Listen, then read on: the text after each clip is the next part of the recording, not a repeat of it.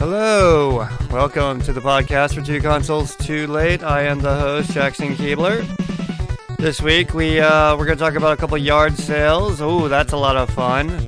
The passing of a soundtrack composer legend, and some samurai movies and video game nostalgia. It's going to be a lot of fun, so let's get started.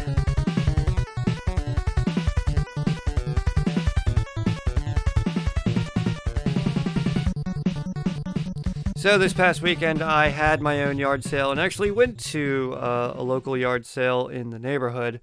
My personal yard sale was not so successful. I put out some some Wii games, some PlayStation games, and I actually I managed to sell a couple of those. But my audio receiver and some speakers and uh, a mixing board, I had a couple other things that that all didn't sell, and some camera equipment.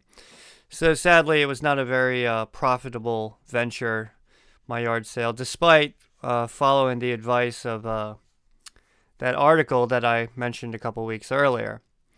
But I did go to a yard sale Sunday, and I actually managed to pick up a lot of free items.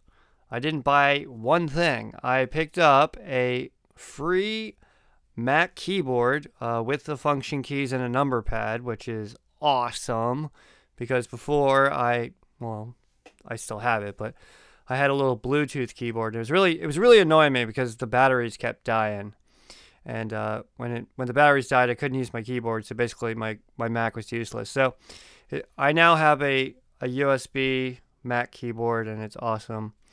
Uh, an HDMI cable, I've got plenty lying around, but hey, you know, one more, why not?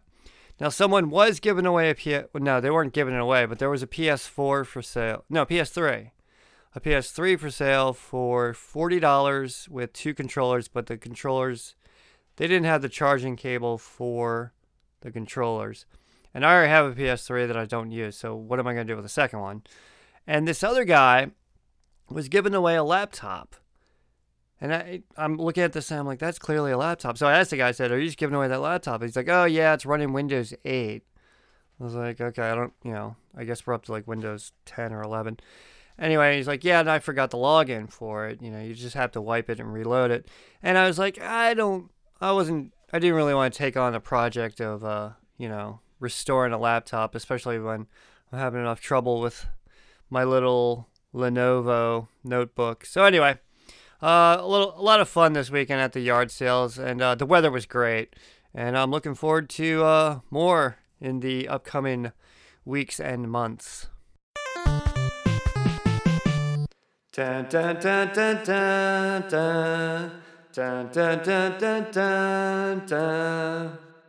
All right, if you if you know what I just uh, badly hummed right there, yes, it was the theme from Chariots of Fire, and it was written by Vangelis. And Vangelis last week died at the age of 79 due to heart failure from COVID 19. Uh, Vangelis, of course, wrote the soundtrack to Chariots of Fire which he won the uh, the Academy Award for Best Original Score, and he wrote the soundtrack to Blade Runner, which I talk about repeatedly here on the podcast. Um, I always, I have to admit, sometimes I always got Vangelis mixed up with Yanni, and if you know who Yanni is, he's another Greek sort of new wave-ish synthy sort of composer, and I have to admit, when I saw that, I thought, oh no, you know, I had to think for a second. But yes, Vangelis has sadly passed away. And I put a link in the show notes here to an NPR article with a great quote that I wanted to read. While he was most associated with the synthesizer, the instrument was also a source of frustration for him. Quote, I've been using synthesizers for so many years, but they've never been designed properly. They create a lot of problems, end quote. He told NPR in 2016. The computers have completely different logic than the human logic. So, for his 2016 record Rosetta, dedicated to the space probe of the same name, he simply built his own synthesizer. Um, if you get a chance, uh, if you open up that article, uh, they link a YouTube video uh, from Chariots of Fire, and and there's some footage of Vangelis, you know, playing the piano uh, over the soundtrack. So anyway, rest in peace, Vangelis. At the beginning of the month on May 5th, uh, this game came out called Trek to Yomi. And it's a side scrolling action game that sort of pays homage to, I would say, 1950s samurai movies. And it, I keep seeing it. Um, I keep hearing, well, I first heard about it on a podcast, the What's Good Games podcast. That's the first time I heard of it, I think. And then um, I was watching the IGN network. Uh, I have the Samsung Smart TV in my son's bedroom, and it's not hooked up to cable or antenna, but it gets uh, internet TV.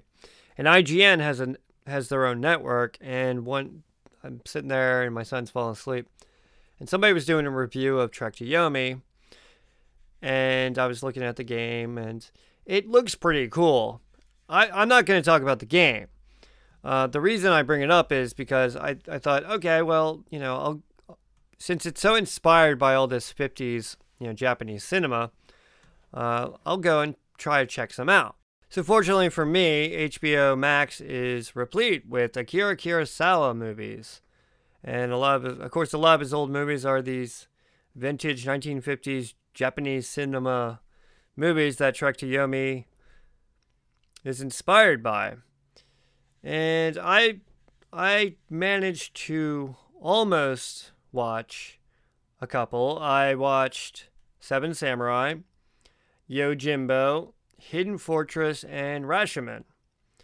Now, when I say almost, um, a lot of I've yet to see the end of any of these movies. I, I, I keep falling asleep. I don't know what it is. Previously on the podcast, I did a whole episode about westerns, and I was going through this weird Western phase, and I would watch Westerns because basically they put me to sleep. I don't know. There was something about Westerns that just lull me to sleep. And the same goes for these samurai movies. They just, I, I put them on, I get interested. Next thing I know, boom, I'm out. Now, this is of no surprise because a lot of Westerns are based on these old samurai movies. I mean, Seven Samurai was the inspiration for The Magnificent Seven. Uh, Yojimbo was the inspiration for Fistful of Dollars. And Hidden Fortress, that didn't really inspire a Western, but it really inspired a lot of things that were in Star Wars, which actually I didn't know. Here's a couple examples of the little inspirations from Star Wars that George Lucas pretty much ripped off from Kurosawa. In Star Wars, the transitions between the scenes are side swipe transitions. Uh, the um, it's it's an effect you can easily put in. I have it on uh, iMovie.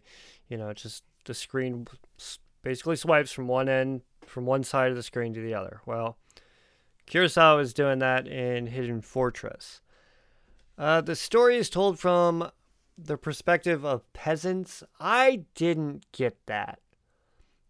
George Lucas said, "Oh, Star Wars is told from the perspective of C-3PO and R2D2."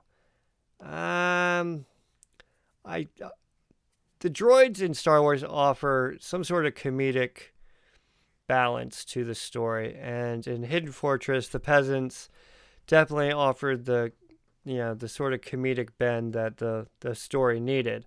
But I don't think that the story of Star Wars was told from the perspective of the droids. But George Lucas said that it was. Uh, the main character in both uh, Hidden Fortress and Star Wars A New Hope is a forgotten general.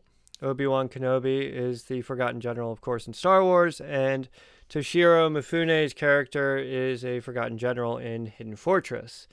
And lastly, the rebellion in both stories is being led by a princess.